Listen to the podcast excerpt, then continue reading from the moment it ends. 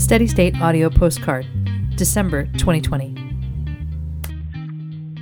I am Holly Bryman, and I row out of the Atlanta Rowing Club on the Chattahoochee River in Roswell, Georgia. Sometimes for me, the best part of rowing comes out of the worst part.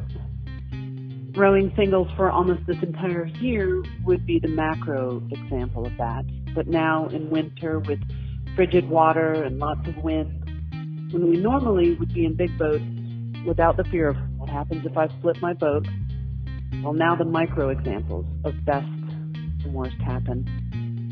Pushing off into a high current of cold water that has waves running upriver, some with little white caps, I think, what am I doing? This is dumb, and it probably won't be very fun. I'm essentially self-taught in a single, and self-taught in the last eight months at that.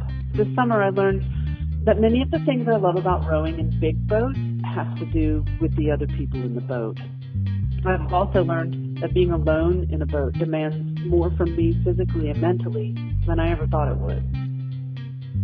So the best part about pushing off from the dock with the wind and the current pushing me back into the dock, then the waves constantly smacking the back of the blades, the wind first at my back and then from either side, and with most of my concentration on maintaining control of my oars, the best part of that is getting back to the dock, putting the boat away, and realizing that what I just did, row 8,000 meters in those conditions, was hard. And I did it.